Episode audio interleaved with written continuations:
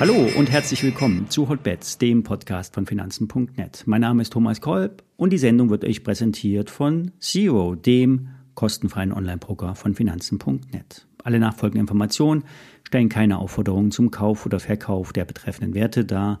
Bei den besprochenen Wertpapieren handelt es sich um sehr volatile Anlagemöglichkeiten mit hohem Risiko. Dies ist keine Anlageberatung und ihr handelt auf eigenes Risiko.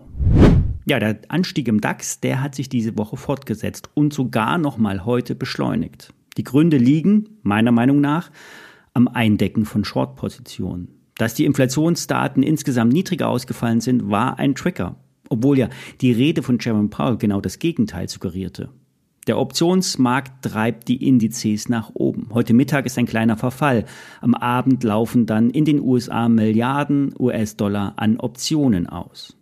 Walmart, die amerikanische Einzelhandelskette, ähm, eine sehr große Retailmarke in den USA, erwartet eine Deflation und das spricht mittelfristig für fallende Zinsen. Das heißt aber auch, dass die inverse Zinskurve sich nun eindreht und auf ein Normalniveau ansteigt. Historisch gesehen kommt nach der Uninversion die Rezession.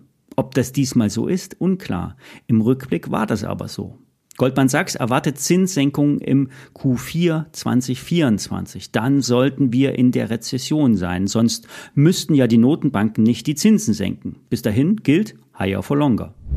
Rückblickend in diesem Jahr haben sich immer die Aktienmärkte nach dem Verfall seitwärts entwickelt oder sind für ein paar Wochen gefallen. Ob das diesmal auch so ist, kann auch niemand sagen. Auf der Uhr solltet ihr es trotzdem haben. Alternativ steigen wir jetzt ungebremst in die Jahresendrallye rein. Ganz glauben will ich das aber nicht. Es geht aber nicht ums Glauben oder was ich will. Es geht darum, was wir sehen. Und wir sehen steigende Kurse. Die Widerstände der letzten Wochen wurden ohne Gegenwehr durchbrochen. Jedes höhere Hoch bedeutet weiter steigende Kurse. Der DAX liegt über der 200-Tage-Linie. Diese liegt flach bei 15.650 DAX-Punkten.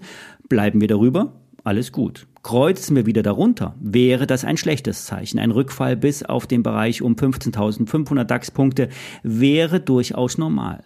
In den USA ein ähnliches Bild. Fast 44 Prozent sind bullish, abzulesen am Sentiment-Indikator. Am 1. November waren noch 50 Prozent bearish. Keine zwei Wochen später hat sich das Bild ins Gegenteil gekehrt. So ein Stimmungswechsel binnen weniger Tage, das ist selten. Trader erwarten in dem Bereich um 4500 Punkte im S&P 500 die Entscheidung. Durchbruch nach oben oder Konsolidierung. Im möglichen Abschwung wird sich dann zeigen, werden die Dips nach ein paar Tagen gekauft, spricht das für eine Fortsetzung der Rallye. Kommen wir zu den Zahlungsdienstleistern.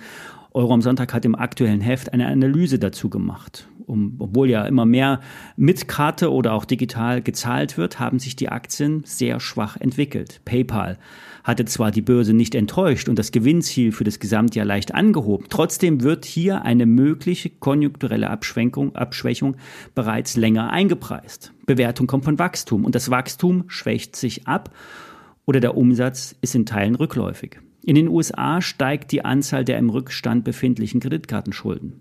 In den USA wird ja bekanntlich viel auf Pump gekauft und dann zu zweistelligen Zinsen finanziert. Zahlungsausfälle könnten auch die Zahlungsdienstleister treffen.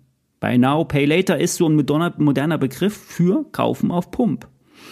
Während der PayPal mit dem eigenen Bezahlsystem arbeitet, arbeitet Eden oder Aiden als Backoffice-Zahlungsdienstleister für die Webseiten. Sprich, hier wird die volle Bandbreite an Payment-Optionen angeboten, von Apple Pay bis hin zu Old-Fashioned Kreditkarten. Aber auch hier wurden die Prognosen gekappt, beziehungsweise sind die Wachstumsraten nicht mehr realistisch. Es gab zwar mehr Online-Transaktionen, doch die Gebühren sinken. Der Wettbewerb nimmt zu, die Marge sinkt.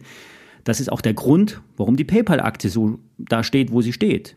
Eden aktualisierte jüngst seine mittelfristigen Prognosen. Die Umsätze sollen um bis zu 20 Prozent wachsen. Die EBITDA-Marge soll in den nächsten Jahren, zwei Jahren, auf über 50 Prozent steigen. Das ist sehr viel, liegt aber unter der alten Prognose. Trotzdem honoriert mittlerweile die Börse die, äh, die Zahlen, beziehungsweise hält dies für realistisch. Die Analysten hoben daraufhin die Kursziele an. Für die Eden 50 Prozent Marge hat ja nicht jeder. Bei Block ist es etwas anders. Hier wird das Geschäft hauptsächlich in den USA getätigt. Schwerpunkt sind hier Terminals für Small Ticket Transactions. Äh, also die Kombination aus Hardware, Software, dann die Wallets, dann Blockchain und auch Kryptos. Das ist bei Block einfach ein bisschen anders. Kommen wir nochmal zu PayPal. Hier sieht die Online-Redaktion vom Anlegermagazin Der Aktionär eine Umkehrformation im Chart. Die 50-Dollar-Marke war das Jahrestief und aktuell steht die Aktie bei 56 Dollar. Und wird das letzte Hoch rausgenommen, würden Anschlusskäufe können, kommen. Die gleitenden Durchschnitte fallen zwar noch, doch wird erstmals der 50er Tagesdurchschnitt von unten nach oben durchstoßen. Die Hoffnung stirbt also zuletzt und bei PayPal gibt es Hoffnung. Soweit für diese Woche.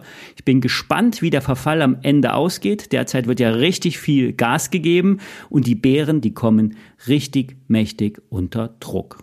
Bis Montag, viele Grüße und schönes Wochenende. Thank you.